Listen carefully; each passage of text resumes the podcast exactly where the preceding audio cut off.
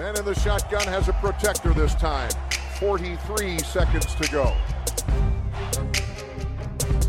He scrambles around, throws it back corner of the end zone. Santonio with a touchdown! I don't know how he did it! What a throw! What a catch! What a game! So Mike 43, call 57. That suffocate him! Make him miserable all game long! Get us the ball back! Could love him or hate him, but he was Brad. Hej! Du lyssnar på veckans NFL med Mattias, Lasse och Rickard. När vi har spelat Super Bowl, Kansas City Chiefs är de nya mästarna och eh, vi ska såklart prata om den matchen och Eh, alla snackisar därifrån och vad, vad som hände och eh, hur det kunde bli som det blev. Och vi ska också prata lite nyheter, kommer lite nyheter här i dagarna efter matchen. Eh, kika lite in i uppehållet också. Men eh, vi kan väl börja med att fråga Lasse kanske om han hade en trevlig Super Bowl. Mycket trevligt Super Bowl. Eh, det var jättebra. Det var jag och ett gäng kompisar som såg den eh, tillsammans. Och, och, det var väl alla som höll på Chiefs i mitt sällskap. Eh, inte så mycket av påverkan av mig faktiskt. Jag hade ju ett riktigt Chiefs-fan som faktiskt eh, var och såg den också. Så, så att, eh, eh, ja, det, var, det, var, det var trevligt. Svårt att inte liksom ha trevligt när det är en sån match heller. Eh, eh ja, vissa matcher blir det lätt att vissa somnar av eller går och gör något annat i köket och sånt. Men här gick det liksom inte att smita iväg. Så, så jag är mycket nöjd. Mm. Ja, det blev ju väldigt mycket poäng får man ändå säga i slutändan. Mm. Även fast man undrade lite där i mitten eller jag, jag och Rickard satt ju och tittade tillsammans och vi satt ju och funderade lite eller var lite sådär förvånade ändå att Chiefs hade lyckats slänga upp så mycket poäng med tanke på att de ändå hade relativt få yards från eh, Mahomes långt in i match och sånt där. Så lite mera eh, olika kreativa sätt att hitta de där poängen som de fick ihop. Mm. Hade ni trevligt ihop då? Blev det några dispyter mellan er? det var, det var väldigt lugnt. Mm. ja, det får man säga. Jag och Rickard höll väl kanske snarare på Eagles då, så det var lite sämre stämning kanske där framåt slutet, men, men det var roligt ja. ändå. Ja, det var kul att ha någon att se tillsammans med, framförallt för min del. Jag brukar ju ofta titta på de där själv, eftersom att jag alltid envisas med att jobba dagen efter, så är man ju liksom sällan så mycket, det, det, och kan sällan ta mig någon annanstans och alla som kommer till mig ska då behöva eh, eh, liksom bli övergivna på morgonen innan de ens hinner vakna. Mattias sov ju vidare för att jag hade åkt till jobbet. Liksom. Verkligen, det gjorde inte några sneda ögon där när, när du hörde snarkningarna när du stängde ytterdörren eller? jag tänkte jag, jag ska ringa till hans chef och berätta om det här mötet han har bokat in. Just det, just det. Uh, ja, jag sa till Rickard också att jag måste ju ta upp i podden också bristen på bakverk. På ja. Alltså det var så, det är bara, det är bara ljug. Alla de här bakverkarna sitter själv där och säger att har vi så mycket kakor, kommer ut en varm plåt per kvart. Det är bara ljug alltså. Fy fan. Allt man fick var liksom en torr gammal brownie. Så tänkte man ja. att det här skulle vara liksom ett helt bakbord där. Ja. Oh, fan. Nej, det vart inte så mycket ja, eh, i år. Ja, det, det förstår jag. Det förstår jag. Det är bara ett luftslott. De ska finnas de Ja, nej, som sagt, vi ska ju, det är svårt att inte komma in direkt i matchen här, men vi, vi, jag tänker vi stillar oss eh, några minuter. Vi har ju ändå sagt vem som vann i alla fall och det är en bra start, tänker jag. Eh, så tar vi några snabba nyheter sen, för det känns nästan ännu konstigare att komma tillbaka till dem sen när vi redan har hoppat vidare.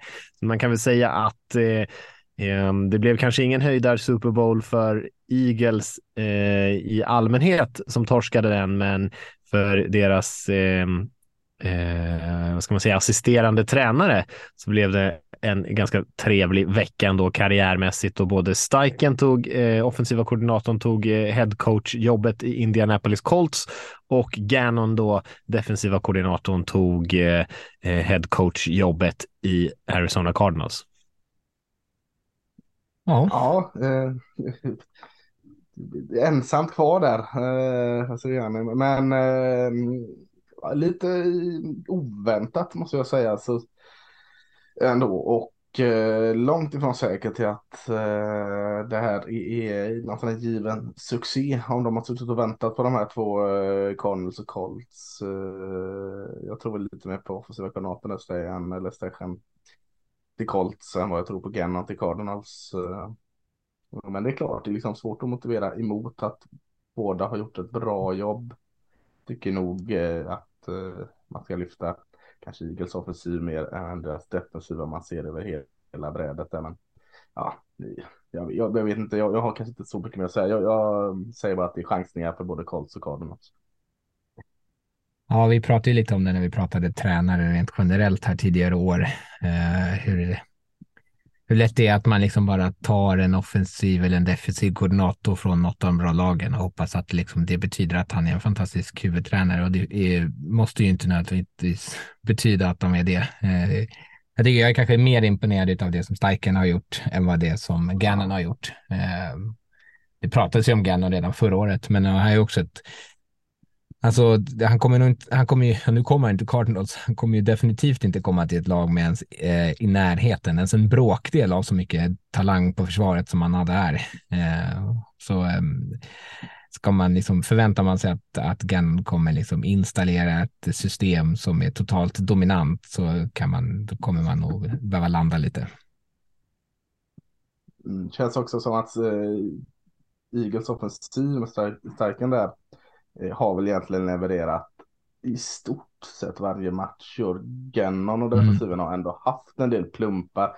Trots att vi, som vi nämnde innan Super Bowl här, alla de här sexen och liksom hur de har uh, investerat i försvaret så går det ju liksom att peka på eh, fyra, fem, sex matcher där försvaret kanske nästan direkt har sett dåligt ut också. Så eh, säger jag inte att det är det och att han har gjort ett dåligt jobb, men, men eh, det är svårare liksom att peka ut på vad bristerna var, att det har varit några brister i, Eagles offensiv.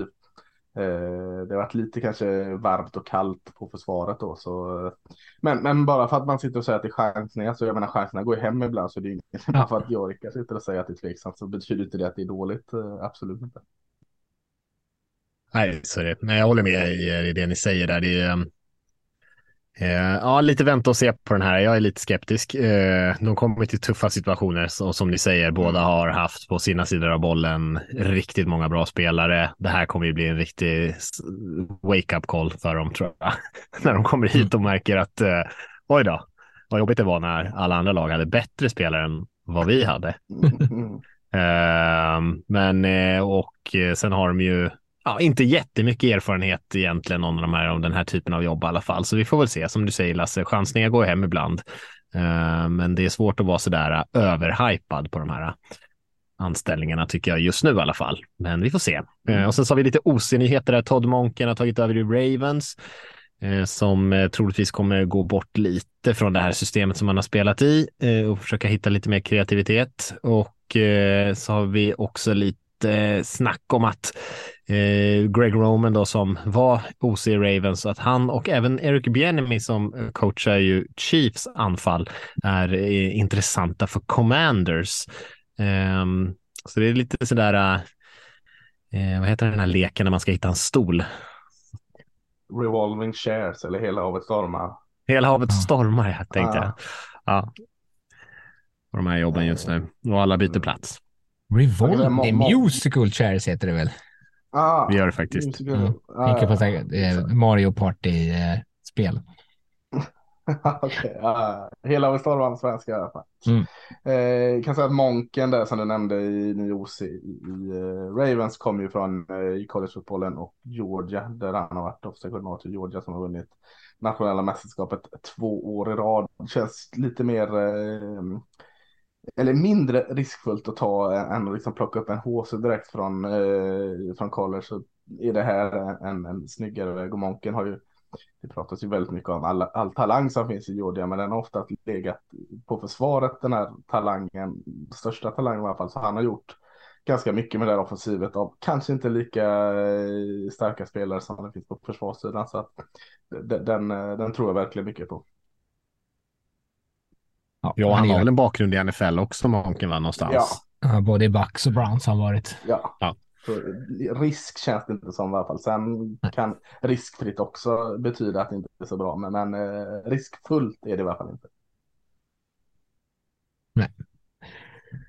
Jag tycker att eh, Mattias suckade lite när jag skrev här att Bienemi ska intervjua som offensiv koordinator för Commanders, att det knappt är nyheter. Men jag tycker att det är lite intressant med tanke på att de eh, jag menar att det är liksom sådana här sidleds moves. Han är ju OC i Chiefs och skulle i så fall välja att gå till Commander. Så det är väl för att han ska liksom komma ur Reeds skugga eventuellt och om eh, jag tror ju inte heller att Chiefs är så sugna på att ha kvar honom, så de är nog glada om han går vidare. Ja, det är väl nyheten i sig, inte att en OC är på en intervju i ett annat eh, lag. Det, det kanske inte är nyheten. Nyheten i sig är att han är på en intervju trots att han är i, i den här i varje fall vad som på ytan ser ut att vara den perfekta situationen i Chiefs. Mm. Att Chiefs kanske inte är jätteheta på att behålla honom. Eh, att eh, han går och tar samma roll i ett betydligt eh, sämre organisation. Det är väl nyheten tycker jag. Ja. Mm. Eh, om ni säger det så att det är en nyhet så köper jag det då. Eh, jag skojar bara. Nej, det var väl intressant. Eh, vi ska eh, prata lite Super Bowl då tänker jag, för det där var väl ändå de enda nyheterna som vi tänker att vi river igenom. Och mm. eh, jag vet inte riktigt var vi ska börja. Man kan väl säga med att, att Chiefs vann 38-35 i slutsekunderna. Patrick Mahomes blev MVP. Vi hade ju några dramatiska ögonblick här. Vi hade ju Eh, en gång när Mahomes ställde sig upp och såg väldigt, eh, ut att ha väldigt ont och det såg lite ut som att den här skadan i ankeln Eh, var tillbaka, eh, men han eh, kom ändå ut och såg hyfsad ut resten av matchen sen. Eh, sen hur ont han gjorde, det är en annan sak. Och så, så hade vi väl kanske ett kontroversiellt domslut i slutet av matchen eh, som gjorde att Chiefs ändå kunde få ner klockan så pass mycket att det nästan blev omöjligt för Eagles att kontra på det här sista field goalet. Jag vet inte vad ni tänker att vi vill. Eh, är det någon som har någon tydlig tanke på var vi ska börja? Annars hittar jag på något helt annat. Hitta på något du. Ja. men jag tänker vi skulle kunna bara gå runt och bara köra varsin liksom, grej som vi tyckte stod ut i den här matchen som vi själva liksom tar med oss. Ehm, och börja där någonstans kanske. Vad säger ni om ja, det? Varför inte? varför inte? Varför inte? Jag kan börja om ni vill, om ni känner ja, att det... Du, du så får ni fundera lite. Här, Mattias, så att, ja. eh, jag kände det också. Jättetydlig. Du får låta den träda i kraft. Ja. Mm, mm, mm.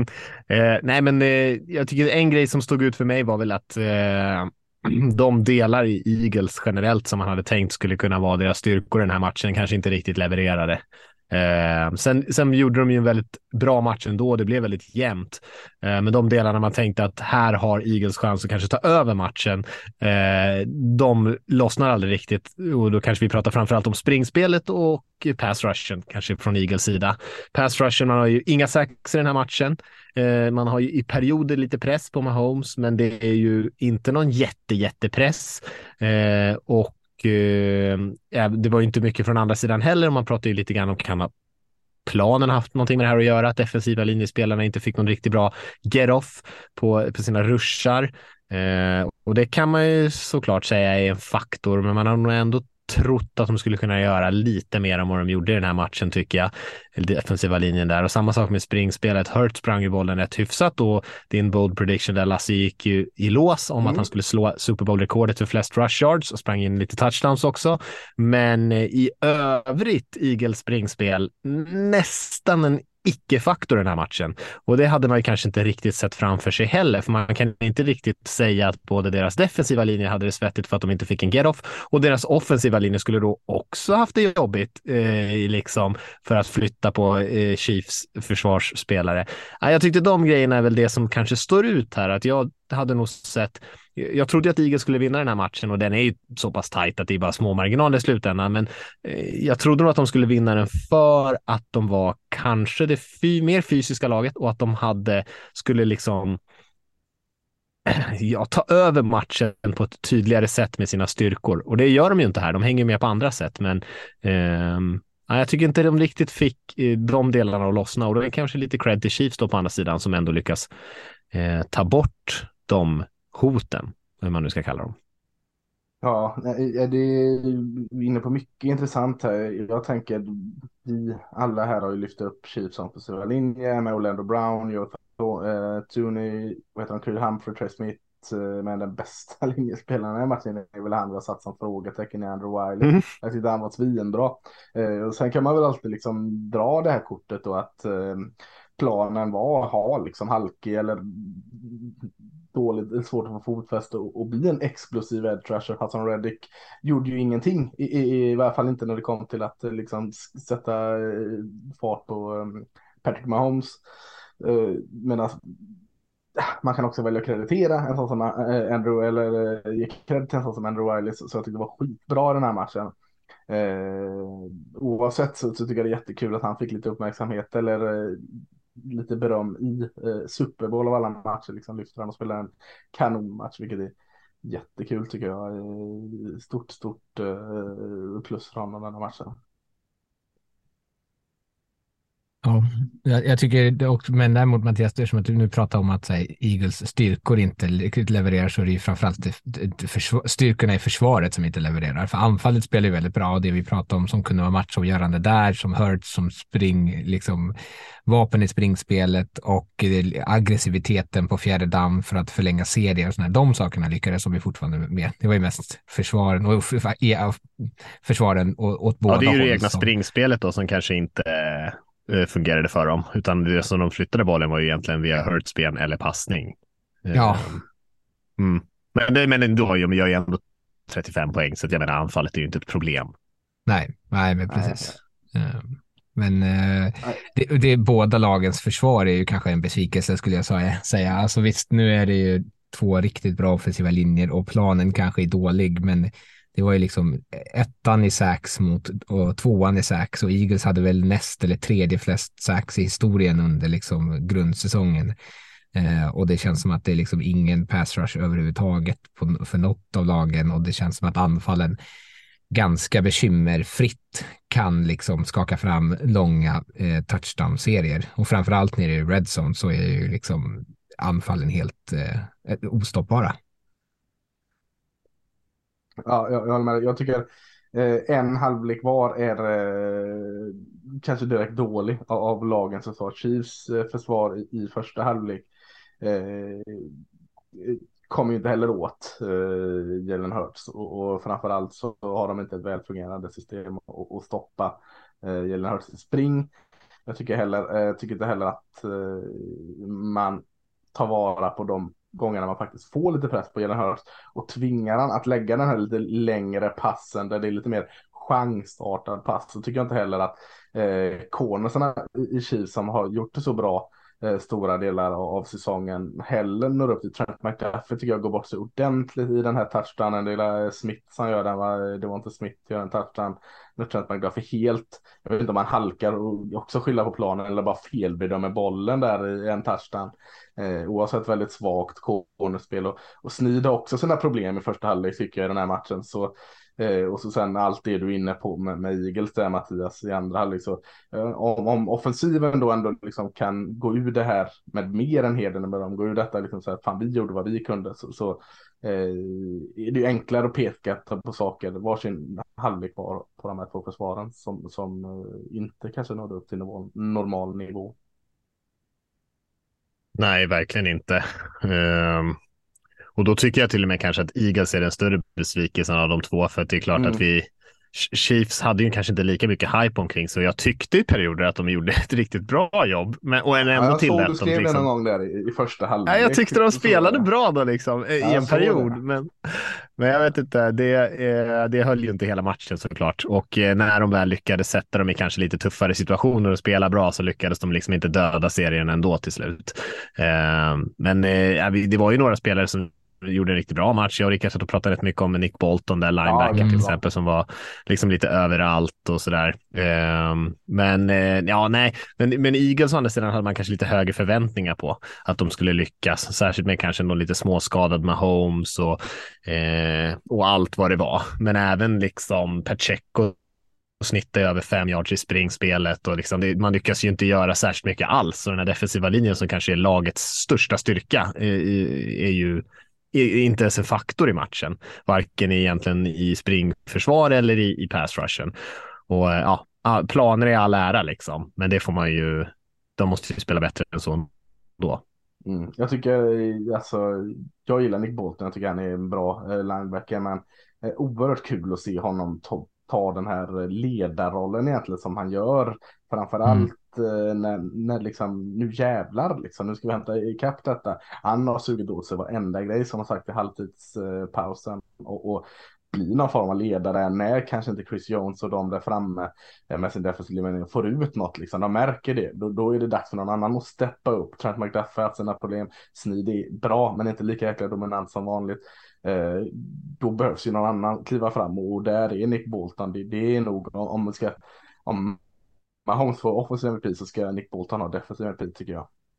Absolut. Han, och han sätter ju liksom tonen. Det här som man liksom, en ja. klassisk eh, liksom ledare på linebacker-positionen är att så här, jag kan inte minnas en enda missad tackling och jag kan liksom räkna upp hur många spel som helst där han liksom är eh, liksom ett steg före alla andra och liksom tacklingar på eller bakom line of scrimmage eller direkt efter en mottagning när de kastar sådana här eh, crossers. Liksom. Han spelade ju verkligen, verkligen skitbra. Och det, jag kan, mm. Chiefs försvar, lite, ja, de kanske inte stoppar så många serier, men det här med liksom att vara eh, tacklingssäkra och vara liksom, snabba till bollbärare, de är ju jättebra. Så, i, Eagles har en del stora spel i så här djupa passningar, men annars är det inte. Det jag ser är det lite mer liksom hugga, hugga, hugga sig fram.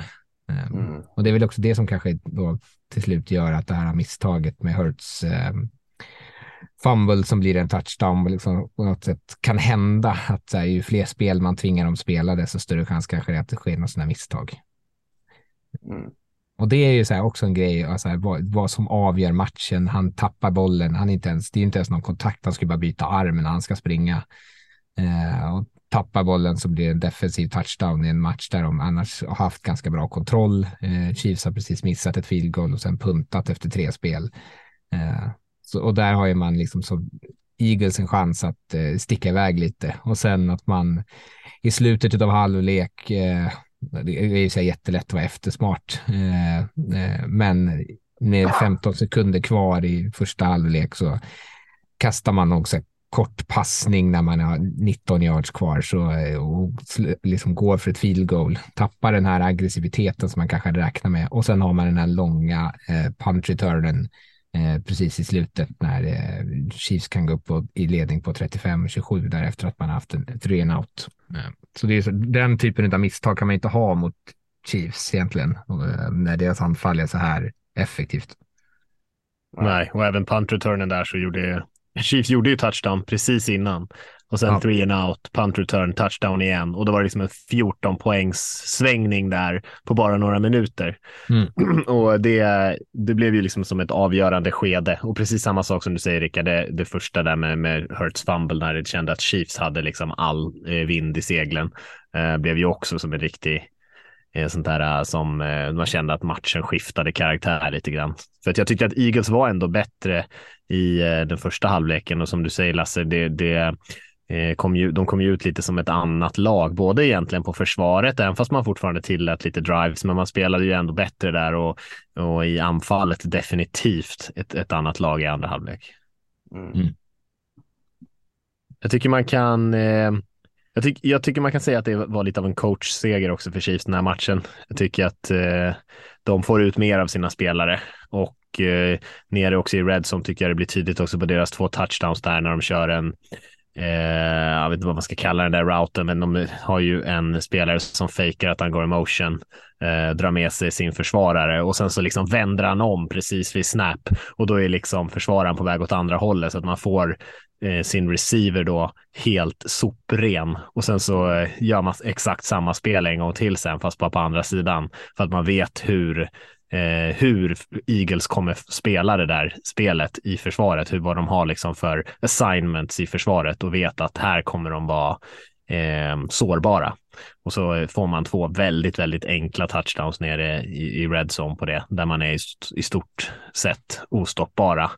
Eh, så att jag tycker att av den anledningen och att man då också neutraliserar defensiva linjen och, och liksom effekten av Eagles försvar. Så jag tycker man, man har kommit lite bättre förberedda än Eagles in i den här matchen och gör ett riktigt bra jobb.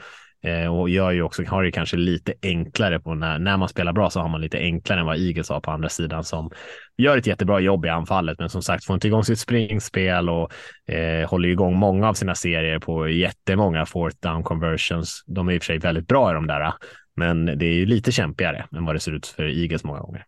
Eller för Chiefs menar jag. Mm. Jag tänker också när vi ska prata i Chiefs i Red så en eh, unsung hero är ju eh, Jarek McKinnon, alltså det han gör i slutet av matchen. Det kan verka lätt och, och, och taktiskt rätt, vilket det är när han springer ut på kanten och går ner, liksom eh, se till att inte göra en touchdown, landar väl en inch från eh, Henson ungefär. Mm. Alltså bara grejen och gör. Han hade inte blivit hängd, han hade inte blivit eh, liksom eh, lynchad om han hade sprungit in och gjort en touchdown. Något som han säkert liksom eh, haft som något livsmål liksom. Ja, någon gång ska jag göra en touchdown, avgöra en Super Bowl, göra en touchdown liksom hur svårt det måste vara att motstå det liksom. Eh, den liksom att ta det här liksom. Han, han får, får inte touchdownen men han, han liksom ser till att eh, lagets chanser till vinst ökar markant genom att bara låta bli att göra det liksom han är lärd. Det, det är, jag tycker det är så fantastiskt stort. Eh Eh, och han, han är ju inte den där stora tydliga stjärnan som liksom han hade verkligen liksom Ja, jag, jag är grymt imponerad av, av sådana spelare, liksom att de gör det. Det kan verka lätt att gå ner och göra det som, som han säkerligen blir tillsagd innan han sprang ut där. Men att sen låta bli, ja, jag, sånt imponerar verkligen med. Så. Mm. Och sen så måste vi nämna den här flaggan, kanske jag kan göra som, som tjurskalle. Ja. Eh, men den, och, utan egentligen att så här, resonera kring ifall jag tycker ifall flaggan är rätt eller fel. Eh, då pratar vi då här när eh, Bradbury håller i eh, eller drar i Smith Schusters tröja där på eh, mm. tredje och åtta. Då är det 1,50 kvar. Eh, och Mahomes passar en pass som två jag... Två timeouts kvar också för... Ja, och två timeouts dessutom. Eller en timeout hade de kvar. Eh, men gott om hade de fått bollen där eh, och Chiefs bara hade gått upp i ledning med 38-35 och de hade haft 1.50 och en touchdown kvar, det är ju gott om tid för att minst, åtminstone eh, kryssa eh, och möjligtvis också göra en matchavgörande touchdown. Men, ja, man eh, får ju säga att det hade varit större chans att Eagles hade vunnit än Chiefs om de hade absolut. fått bollen i det läget. Ja, det tror jag. Men ja. Eh, det, det, det som gör det tråkigt är ju bara att även om flaggan Eh, är rätt eller om den är kinkig eller inte så känns det som att det är bara ett sånt ganska trist avslut, att det blir liksom det som på något sätt eh, markerar avslutet. Det är som i vanlig rundfotboll när det liksom ett lag vinner på 1-0 och så är det liksom en straff i 92 minuten. Det känns också liksom så här, ja det kanske är rätt, det kanske är rättvist, men det är jävligt trist liksom. Och det var, det var lite det, den känslan jag fick när den här flaggan kom och det ah, okej, okay, nu tog matchen slut på grund av det här. Eh, oavsett om det är rätt eller fel så är det, liksom ett, det är ett ganska surt avslut på en match. Mm. Jag skriker ju ofta efter det, liksom, att eh, domaren är för PT, är för glad att stå i centrum och, och, det kan inte vara någon som har missat det. Eh, jag, jag, håller med mycket vad du säger. Jag, jag, tyckte när jag såg situationen liksom live att det var en flagga. Eh, om en PT så tyckte jag att det var en flagga. Eh, sen, sen är ju frågan, liksom, ska, ska i den här situationen, eh, om domarna har är övertydliga eller tydliga med att de har sett rätt, vilket de såklart var när de pratade igenom. De, de tog den flaggan. Eh, ska man eh, fria? För det här händer ju så många gånger i matchen när vi inte kallar för flagga. Hade ni tyckt att han skulle släppt denna? Med facit i hand. Ja, det tycker jag. Jag vet. Mm.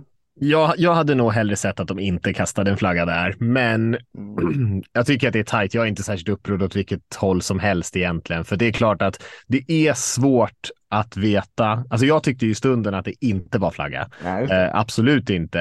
Eh, men, men när man har sett... Att enligt regelboken här nu, liksom, om man ska följa den till punkt och pricka så är det ju en flagga. Det ja, det är det ju. Det är ju någon form av holding, ja. men sen är ju alla ja. liksom en, en, en eh, allt är ju en bedömning av hur mycket holding. Ja. så liksom, man måste ju ändå hindra honom på något sätt. Men det är ju svårt att se i ett sånt där läge när, när spelaren befinner sig i en vändning dessutom, där han stannar och ska accelerera upp igen och motståndaren drar honom i tröjan i det ögonblicket så är det ju svårt att veta hur mycket han hindrar honom. Och det gör ju att man måste kasta flaggan egentligen för att eh, Eh, det går ju att säga att så här, bollen, han kanske inte hade nått den där bollen, men det är ganska svårt att veta om man hade kunnat göra det eller inte och hur mycket han blev stoppad. Det, det är väl det som gör att det är liksom att det ändå känns okej okay för mig med en flagga där. Men, men ja, hade jag, ja, hade jag varit tvungen att liksom välja någon av dem så hade jag valt ingen flagga. Men, eh, mm. men jag, jag är inte särskilt upprörd ändå att det blev en man, man, kan väl också säga att liksom eh, det där med att bollen var, var eh, inte realistiskt att han skulle ta. Man kan ju också kanske lägga in vinkeln att Mahomes såg detta. Det, det är ju också nu, nu eh, argumenterar vi och la bollen där för att få flaggan. Det vet man inte heller. Men jag, jag hade ju inte sett flaggan flaggan Jag, hade, jag tycker ju då tydligt att på sådana här situationer som det sker i varje spel på en sån här så skulle domarna liksom ta ett steg och, och, kanske till och med låtsas att de inte såg den, vilket är fel egentligen. Men, men, men intressant att följa upp det tänker jag med att för ganska eh, sent in i matchen så åkte ju Chiefs dit på en offside på en fjärde och två. Eh, Eagles hade en fjärde och två. Eh, de åker dit på en offside som också är ett jäkla gränsfall här. Han står med huvudet lite över Lärna Screamers där. Eh, och de kanske kallar en annan som mm, möjligtvis offside. Då måste det också konsekvensen säga att fan den, om den offsiden inte hade kallat för 4 och 2, då är det inte lika lätt för den här Eagles automatiska fjärde down att eh, liksom eh, klara det och plöja in Jalen Hurts två yards är inte lika lätt som fyra och inche. Så att fan ska den släppas så måste man också gå tillbaka och släppa den där. Så att det är ja, så jävla fast, lurigt. Ja, den tyckte jag var klar. Den, den, den jag var klar. Han står ju, han, dels står han ju redan över bollen I och, och, och går framåt före eh, snap. Så där är han ju ja, verkligen. Men det är ju så många spel också. Jag menar det är liksom, den tyckte jag var tydligare. Nej, vi måste gå tillbaka till den och så kolla alla de här false som Lane Johnson gör. Så att, jag hade gärna ja, sett... det var mycket. Han, Lane Johnson var tidig på många spel. ja, jag hade gärna liksom sett att de släpper rubbet av det här. Jag, jag vill bara se tydliga flaggor. Inga regler.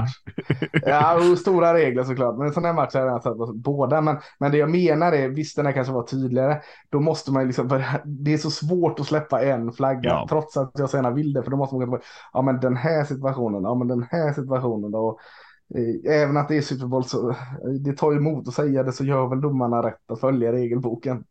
Ja, alltså, men det är ju kanske det som jag också kände att, som att de var tillät ganska mycket tidigare under ja, matchen det, i andra det, situationer. Jag och jag, tyck, jag tyckte att de gjorde ett jättebra jobb faktiskt ja, i hela matchen. Alla så här tveksamma beslut tyckte jag de tog, gjorde helt rätt i och alla challenges hade de rätt i och de var väldigt anonyma. Så det var jag så skitglad för. Men det är det Absolut. som jag kan tänka mig. Nu var ju Bradbury så pass eh, stor att han kunde säga efter så ja, jag, jag höll honom liksom. För det, han hade ju lika gärna kunnat gått och sagt så här. Alltså, det, så här var det hela matchen och de tillät det och precis i matchavgörande spelet så gjorde de det inte.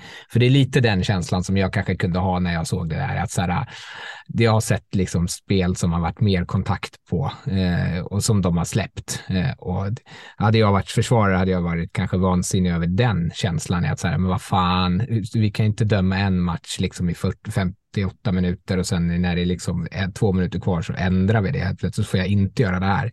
Men jag kan väl, jag kan väl förstå liksom i ett vakuum så är väl flaggan egentligen inte kanske felaktig. Mest bara att jag tyckte att den var trist där och då. Ja, och det är, ja. Och det är klart att flaggan är lite tuff. Alltså det är den ju. Den är ju ändå lite hård, det får man ju ändå säga. Alltså jag menar, det är ju inte så att den är 100% solklar. Eh, alltså de skulle ju kunna i en, en annan situation säkert släppt den. Men man hade det där skett någonstans mitt i matchen så hade man ju aldrig tänkt att det hade varit någon katastroflagga. Liksom. Alltså, det är ju för att det är ett sånt avgörande läge och man ja. känner sig liksom rånad på den här avslutningen som man har sett framför sig i sitt huvud. Men eh, mm, men snyggt av Red Bull ändå alltså och, och, och håller det så kallt och svara. Så alltså, jag, mm. det är klart att som helvete han var förbannad över den flaggan och tyckte den var petig liksom. Men ändå ha sån liksom eh, sinnesnärvaro och säga att nej men ska jag gå ut och gnälla på detta nu. Så, så komma gnäll minuten efter vi har förlorat en Super Bowl. Det, det får oss bara se ut som eh, idioter även om jag är rätt. Jag, jag går in liksom och, och, äger detta. Det är, fan, det är snyggt alltså. Eh, all cred till Bradbury. Ja, och det gjorde ju även eh, Siriano, så förutom då att han fjantades Ja, det- under matchen där. Men att han sa ju också liksom att så här, men matchen avgjordes inte på den där flaggan, utan den avgjordes på alla andra spel. Och han hade ju lika, likväl också kunnat liksom gnällt bara om han hade velat. Ja, det sa säkert Jalen Hurts till honom och säga. Såg du den när han Ja. Jalen Hurts läxa upp. Eh,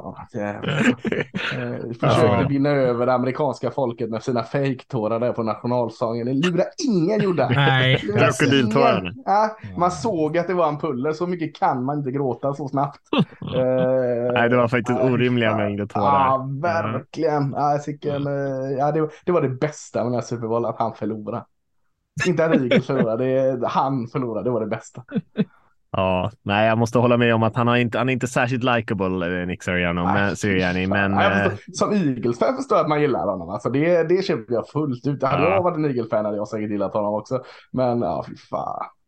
Eh, Ja. han, han, tur att eh, Jalen Hurts är så lättgillad i alla fall. Han liksom Ja, det är han ju. Det är- lite. Att han är lätt. Det, Och vilken match han gör måste vi också Han säga. han Ja. Han är ju Bra. faktiskt fenomenalt bra. Den här Ja, fumben är det enda det är liksom pricken i registret, men annars är han ju riktigt, riktigt, riktigt bra. Och vilket liksom eh, på den scenen och alla som någon gång mot förmod eller som har ifrågasatt honom, nu har han ju verkligen bevisat att han tillhör liksom eh, crème de la crème på positionen. Om man kan spela på det här sättet. ja, du fick in ett om där ändå. Det är bra. Det gillar jag. Ja, och man kan ju säga samma sak lite om hjälteinsatsen Mahomes gör på andra sidan, för han är ju ändå Mm. skadad i den här matchen, det ska man ju säga. Och han eh, spelar ju ändå fantastiskt. Han har ju någon scramble också där, en lång scramble som är väldigt avgörande i slutet på matchen, eh, trots att han springer på sin trasiga fot där. Så, eh, mm, Men han har ju eh, nått här- lite, lite Brady-status i att den här att man förväntar sig expecting greatness. Liksom. Det är, Ja. han, han kommer Ja. vara skitbra och bäst av alla. Men om någon Han är ju det varje ungefär gång lika bra Det är ju så är liksom man lite absurt. fantastisk. Mm. Eh, och som sagt, jag vet inte riktigt vad vi, eh, om vi ska säga något mer om den här matchen i, i övrigt. Det känns som att vi tog igenom oss rätt mycket. Det finns ju mycket att snacka om såklart, men jag vet inte, är det något mer ni tänker på som vi borde ta upp här? Säkert, men vi, fan, vi har ju petat på det mest väsentliga tycker jag. Eh, Man kan ju prata lite grann om efterspelet kanske av den här matchen. Mm. Eh, och vad liksom den kommer lämna för typ av avtryck också på, på ligan kanske och vad vi ser framåt för de här lagen och så där. Vi har ju redan nämnt att Eagles tappar båda sina assisterande till exempel och kanske Chiefs tappar sin OC och ja, det lär ju ske lite förändringar. Ja. Det kommer det göra absolut. Och, och om vi kollar på, på Eagles då så har de eh, liksom, de gick absolut inte all in på det här året. Om man liksom ska dra den väx eller den jämförelsen som man har gjort innan med att de satsade aktivt som Rams gjorde. Men, men eh, Eagles har gjort detta utan att sälja sin framtid. De, de har ju fortfarande liksom eh, unga spännande spelare, de har draftval kvar och allt det. Men de har en del spelare nu som de inte, tongivande spelare som de inte, eh, de kommer ju inte behålla dem. Eh, jag tänker liksom, i varje fall inte alla, eh, Graham, Cox, bo, eh, båda de håller utgående kontrakt och de har någonting på kort kontrakt. Eh, alltså, det kommer att se ut annorlunda i Eagles nästa år. Det är inget snack om det. Även en del spelare på offensiven har väl utgående kontrakt som har varit ganska tongivande. Så att, eh, Miles Sanders bland annat och, och det är väl någon från offensiva linjen tror jag det är. Så att, eh, ja, eh, de har ju varit grymma att bygga det här laget. uh, igen, så jag betvivlar inte på att de ska klara det, men det kommer se annorlunda ut. Med två nya koordinatorer också som du säger.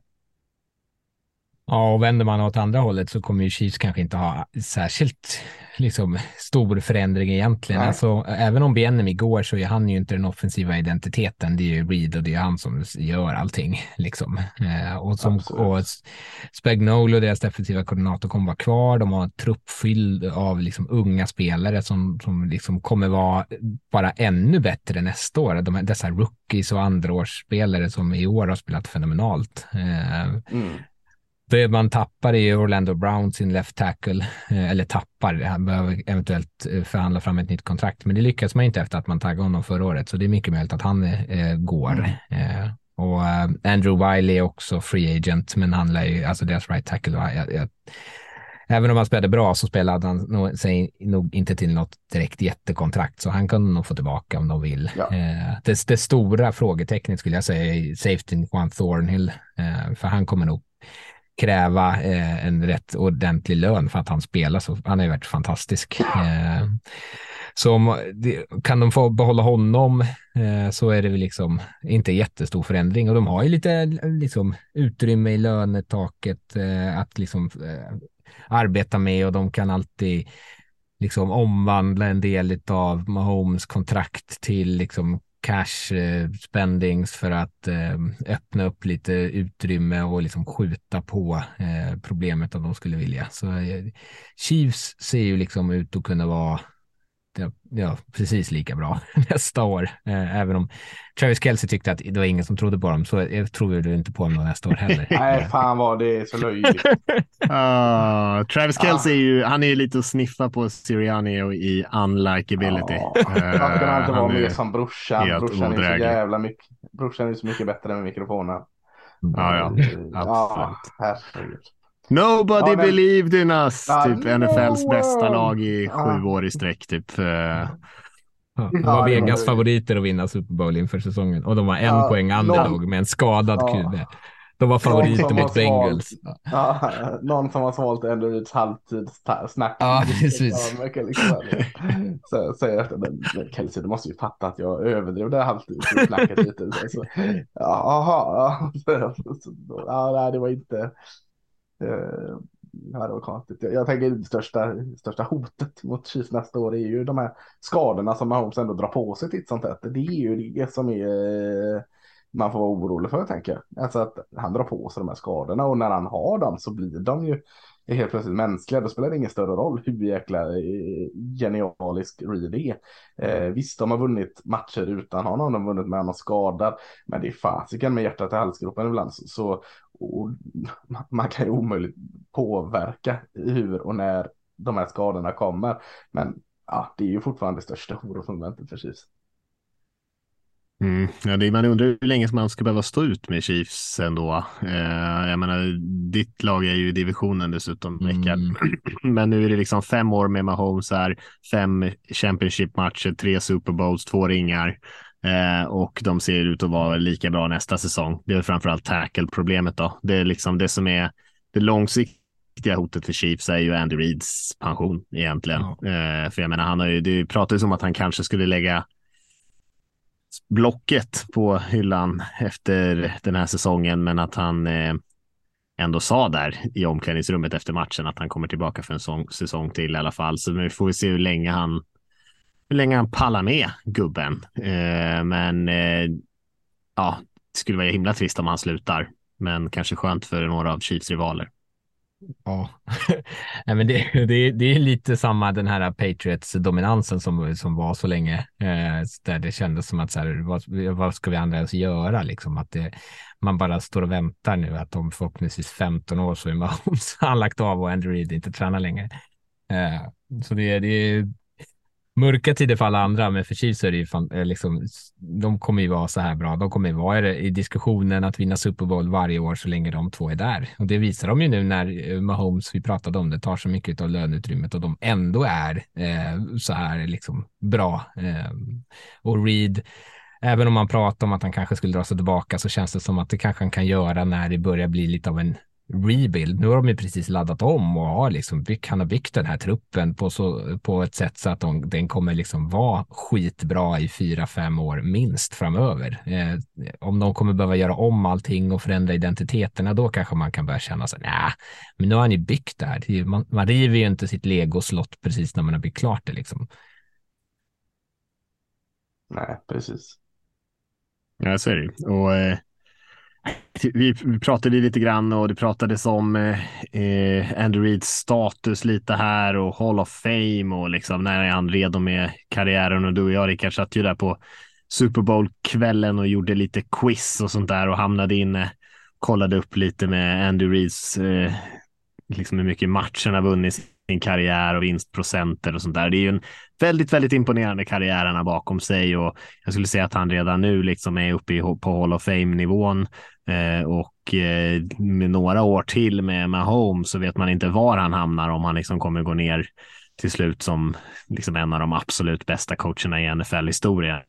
Och han är ju inte jättelångt bort från att hamna där i det sällskapet, eh, tycker jag. Så pass dominant han har varit under väldigt lång tid. Han fick ju lämna Eagles när han gick till Chiefs och eh, även där snittade han ju mer än tio vinster per säsong och anledningen till att han fick gå därifrån var ju för att eh, han inte lyckades komma över det här sista hindret och vinna i slutspelet egentligen. Men han tog ju alltid Chiefs till slutspel och då hade han ju väldigt mm. sällan eh, den här typen av dominant quarterback som han har haft nu senaste åren med Mahomes. Nej, precis. Nej, men eh, att han är Hall of Fame, det är han ju glasklart, inget snack om det. Tänker, han, får väl, han får väl hänga det på säsong tills han också blir glasklart, blir en staty Liksom, det är väl nästa steg. Han måste ju få ja. vara en staty utanför Arrowhead och då, då får han vinna minst en Super Bowl till tänker jag. Så att eh, eh, eh Hall of Fame, check, staty. Mm, vänta och se lite. Det är ändå ett bra mål. Mm, jag tycker det. Verkligen. Eh, mm, är det något mer ni tänker på? Eh. Om själva matchen tänker du? Ja, eller liksom efterspelet eller vad det nu kan vara? Nej, inte direkt. Eh, så inte som vi inte har tagit upp här. Eh, jag tycker det har varit ganska bra med där, vad, vad vi tror och tycker. Jag, jag tyckte en sak som jag tyckte var lite kul var att jag satt och funderade, när jag satt och funderade på den här frågan inför idag så minns jag att när Eagles senast vann, då satt vi då och pratade om det här run pass option spelet i anfallet och tänkte så här, det här kommer ju liksom eh, kopieras mycket mer nu än vad det har gjort. Eh, och så var det så kul egentligen att det är samma typ av offensiv som de vann med. Eh, bara en helt annan typ av QB som springer bollen också. Men att de de är tillbaka, Eagles tog sig tillbaka på lite samma typ av maner. Att anfallet har ju varit, påminner ändå lite om det som de hade, även fast eh, Hurts har sprungit bollen. Men är den här run pass option eh, offensiven. Eh, men annars, jag vet, nej. nycklar för att som andra lag kan kopiera, bygga en jättebra offensiv och defensiv linje eh, och eh, drafta eh, historiens bästa och mest talangfulla QB någonsin. Eh, betala en Hall of Fame coach eh, för att vinna matcher. Eh, ja, varför gör inte alla det? Nej, precis. Det är bara, jävla göra... enkelt. Ja. Krångla till det så mycket allihopa ja. bara. Men kanske att det, är, att det är mer och mer den här offensiva, och det kanske man får äta upp till nästa år då, men att, att Chiefs ändå vinner den här matchen. De gör 31 poäng i anfallet mot ligans bästa försvar och att Eagles måste vinna på sitt anfall istället för sitt försvar säger väl kanske ännu mer om att det är det är anfall, anfall, anfall som eh, gäller för att man ska vinna de här stora titlarna. Ja, den här gamla klyschan försvar vinner mästerskap, den, eh, den är inte riktigt mm. lika aktuell längre. Nej. Det här är ingen ja, bra Det känns ganska död. Alltså jag tycker försvar kan ju fortfarande vinna mästerskap, men att mm. försvar mm. är liksom det som vinner mästerskap, den känns väldigt död. För så har det inte sett ut de senaste 10-15 åren. Nej, det är lite skillnad på eh, Chicago Bears på 80-talet och, Kansas City Chiefs på 2023. ja, visst. det är många matcher där, många Super Bowl där poängen har slutat på 30 plus i alla fall till vinnaren. Det får man ändå ja. säga. Mm. Måste ju säga det, det är ju också eh, en oerhört klen tröst här nu när man har förlorat typ. Super Bowl. Liksom. Det är hopplöst så, men eh, satan vilken värld i Super Bowl förloraren ändå. Liksom. Vilken, vilken, eh, vilken runner-up vi har. Eh, de gav verkligen sitt allt här liksom och höll den här matchen eh, levande eller höll den överhuvudtaget fram till det absolut sista. Så att eh, all jäkla heder till Eagles säsong från, eh, från de signat sin första free agent till liksom eh, Super Bowl blåstes av. Vilket jäkla lag. Absolut. Gud ja. Verkligen. Och en, en superspännande eh, det är klart att man ibland vill se lite mer försvarsspel än så här, men ändå en jättejämn, spännande, händelserik, rolig Eh, Super Bowl som liksom avslutar en jättejämn, spännande, knäpp säsong på många sätt och eh, även till och med eh, nationalsången var riktigt bra och halvtidsshowen var väl ändå fullt duglig tycker jag också. Så Ja, att det får man väl ändå vara nöjd med den här Super Bowlen. Har ju, kan ju eh, ibland bli eh, lite besvikelse när det är bara en match och allt ska liksom, alla ens förhoppningar ska, förhoppningar ska liksom besannas i den där enstaka matchen och det är mycket begärt, men här känner man ändå att det här verkligen, verkligen levererade. Ja, man hoppas många nya, för det är ju många nya som liksom har detta likt, vad vet jag, Oscarsgalan eller något, att det, det är eventet, man liksom grejen att vara uppe sent och kolla Super Bowl. Liksom kanske inte för att man är fanatisk för amerikansk fotboll utan eh, äta eh, kaloririk mat och kolla på fotboll eller kolla på sport mitt i natten. Hoppas det var väldigt många sådana nya som, som, som var uppe och såg denna för att det är svårt att gå ifrån den här matchen liksom och tänka att eh, ja, Ah, men det räcker nog att jag ser nästa år igen. Jag tror nog många liksom tänker ja, fasiken, jag kanske ska signa upp för Simor eller jag kanske ska ta ett game pass eller någonting liksom för att ja, det här var verkligen en bra uh, säljargument för den här sporten. Mm. Ja, men visst, väldigt händelserikt. Eh, ska vi säga någonting då om vi lämnar årets Super Bowl då? Vi kommer säkert nämna den igen när vi börjar prata om framtiden och nästa säsong. Men innan vi har nästa säsong så har vi ju off-season och eh, vi kanske ska berätta lite grann om vad som kommer i närtid och eh, hur våra planer ser ut med poddandet och allt. Är det någon som har lite hyfsad koll på vad som händer eh, i kalendern framåt här? Ja, men det har vi väl, tänker jag. Eh, vi har ju som, som vanligt tanken att eh, börja snacka upp draften så in i helsike. Det vill säga mycket namn så att ni ger ont i era huvuden och era öron på alla, alla de här namnen och positionerna. Det kommer vi ju självklart köra, köra i år med. Eh, den exakt hur det ser ut med många avsnitt och hur det läggs upp, det, det, det återkommer vi till där. Eh, men självklart ska vi ska vi lotsa er igenom fram till draften så ni har en 100-150 spelare att hålla koll på det. Ja, det är lysande. Men några ja. veckors eh, paus lär det bli ändå innan vi är tillbaka. Ja, det får det bli, både för er och, och, och vår skull här. Men, men lite hållpunkter eller hålltider att hålla koll på, Erika. Du får rätta mig om jag har fel här, men eh, egentligen så är det fram till 28 eh, februari det händer något roligt för då är det väl eh, när NFL Combine drar igång. Så, så om två veckor är det, är det Combine. Eh, ja. sen, sen har vi fram till 7 mars har man på sig nu. Den tiden har väl redan börjat när man får franchise-tagga spelare va? Eh, ja, det börjar den 21 men det är ju inte, det spelar inte ah, okay, ja, när man får. Men ja, ja det, det. Ja, om en vecka börjar den och så eh, Eh, fram till 7 mars. Och, och, eh, sen har vi Pro Days, det är ju när, när college-spelare visar upp sig på sin hemma, när de står och kastar mot luft eller fångar mot inga försvarare. Eh, får man se en hel del spelare, det är lite olika datum för olika skolor, men man drar igång 7 mars framöver, fram framöver där sen. Eh, sen börjar ju Free Agency, alltså när man får börja signa eh, spelare. Eh, börjar 15 mars. Eh, och slutliga då är ju då draften som går av stapeln. I år är det i, kan det vara i Kansas City det är draft i år? Eller? Det är det. Tänkt på att mm. det är det.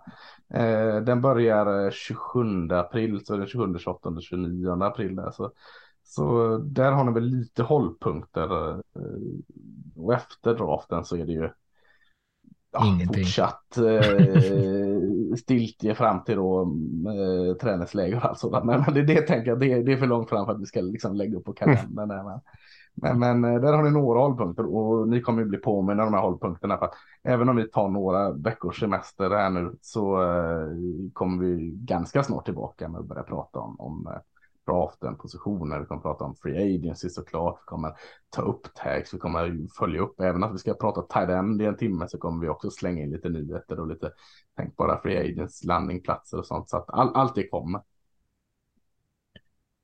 Ja, verkligen. Ja. Man kan ju tänka att när man går in nu så går vi in liksom i off-season på något sätt. Eh, mm. Men den riktiga pausen är ju egentligen från någon vecka efter draften och framåt, eh, liksom från maj och till ja. ja augusti någon gång. Eh, för nu är det ju ändå ganska mycket som händer och alla de sakerna ja. som du nämner såklart med draften och eh, free agency, men vi kommer ju också, det är ju coachjobs som ska tillsättas, vi kommer få se alla stora trades och sånt kommer ju hända där mm. omkring den här perioden och eh, liksom alla nyheter kopplade till ligan och sånt där, det kommer droppas här under den tidiga våren. Och sen går ju NFL in i lite döperiod kan man säga. Så att eh, ja, det känns långt bort nu till nästa säsong, men eh, det kommer hända ganska mycket på NFL-kalendern som ni hörde Lasse säga där de närmaste månaderna.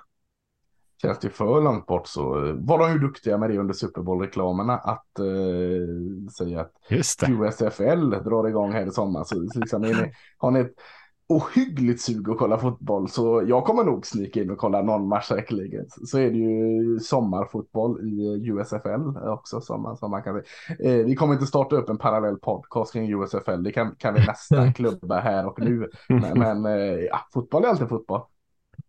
Ja, så är det. Så är det. Ja, det känns ju också som att det är en off-season som nu, in, liksom, innan allt de här händer så kommer det vara så mycket eh, cirkus med, ja, vad, vad händer med Aaron Rodgers, vad händer med Lamar? Eh, liksom, det är mm. ganska stora liksom, eh, spelare som är i rörelse. Eh, och så ska jag segwaya in då i att eh, Derek Carr nu här i, under tiden vi spelar in blev officiellt släppt av Raiders och det var ju redan sedan tidigare känt att han skulle bli det, men nu är det liksom i alla fall eh, fine att han är cut. Mm, hur känns mm. det? Eh, nej men det känns eh, bra egentligen. Eller alltså jag tyckte jag hade ju kanske gjort den här Chiefs-grejen om jag hade fått önska att man hade behållit honom och haft någon som man visste kunde vara kompetent eh, att ta över. Nu hamnar man i en mm. situation som många andra dåliga organisationer, som Raiders är en, en av förstås, eh, där man liksom inte har en lösning på den absolut viktigaste positionen utan att man måste liksom gå in i nästa säsong med att hoppas att man hittar någonting. Eh, och det Visst, vi kan drafta någon, det kan gå hur som helst. Vi är också nummer sju, så vi, vi styr ju inte vårt eget öde om vi inte liksom, tradar en massa spelare. Eh, och free agency kan både kosta och eh, floppa, så som vi såg med Russell Wilson här i Denver. Så eh, det känns eh, osäkert framtiden, men jag har ändå liksom förlikat mig med kanske att vi behöver någonting unikt om vi ska utmana Mahomes som eh, divisionstitel mm unikt utmanar Mahomes. Nu går jag händelserna i förväg här, men uh, Anthony Richardson med ja, sju, ja. ja eller nej? Ja, gud älskar ja, Anthony Richardson. Ja, ja. Det snackas för lite om honom. Till, Han ja, kommer vara där uppe på toppen. Mm. Ja, lite cliffhanger till kommande veckor sen. ja, det är bra. Eh, ja, nej, Raiders fick väl byta i sura äpplet där lite grann. Att, eh, vill man inte ge sin QB ett långt kontrakt och istället snålar till och ger honom ett kort kontrakt med höga cash-utbetalningar, då är det dyrt att bara behålla honom det där mm. extra lilla året för säkerhets skull. För du sa väl till mig, har jag för mig, där på Super Bowl att de skulle ut, punga ut en sådär 40 millar eller någonting för att ha kvar dem ett år till. Eh, Precis. Och det är, är ju eh, inte alternativ Nej, att göra det då. Lite garanterade pengar och hög liksom bara eh, baslön gjorde att han var svår att behålla och svår att flytta och sen. Eh... En no trade kan man Ja, men precis. Också. Så han kunde ju bara säga han, och det har han gjort så bara nej, det här jag tänker inte gå med på trade någonstans just nu. Men det är också för att en del lag kanske inte har velat ta över det där kontraktet som har liksom hela syftet med det var ju att de skulle kunna gå vidare om de ville. Eh, så på så sätt har de ju kanske eh, inte varit så jätte förskräckligt. Men det förskräckliga är att man har en liksom topp 15 QB och man får ingenting tillbaka för det när liksom andra Nej. sopiga spelare tradas i alla fall för ett val i andra rundan. Nej, så är det. Det var ju bara släppa eller starta som var alternativen ja. egentligen där. Mm.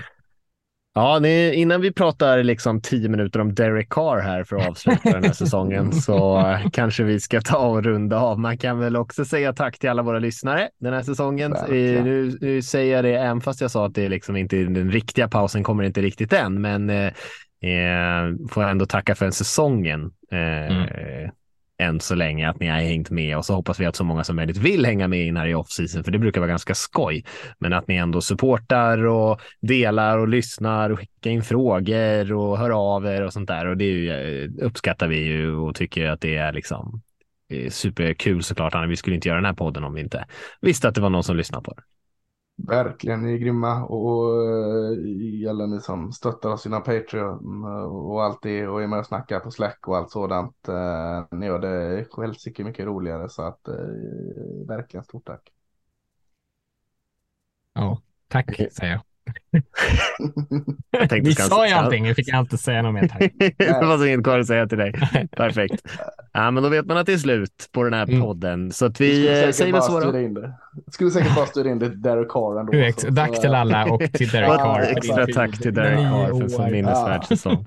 Ja, förlåt Andreas, nu får du avsluta den här podden. Mm, tack så mycket. Eh, stökigt här på slutet på säsongen i podden. Men, nej, men vi eh, säger tack för oss för det här året och eh, så eh, hörs vi igen om några veckor för er som vill hänga med oss då.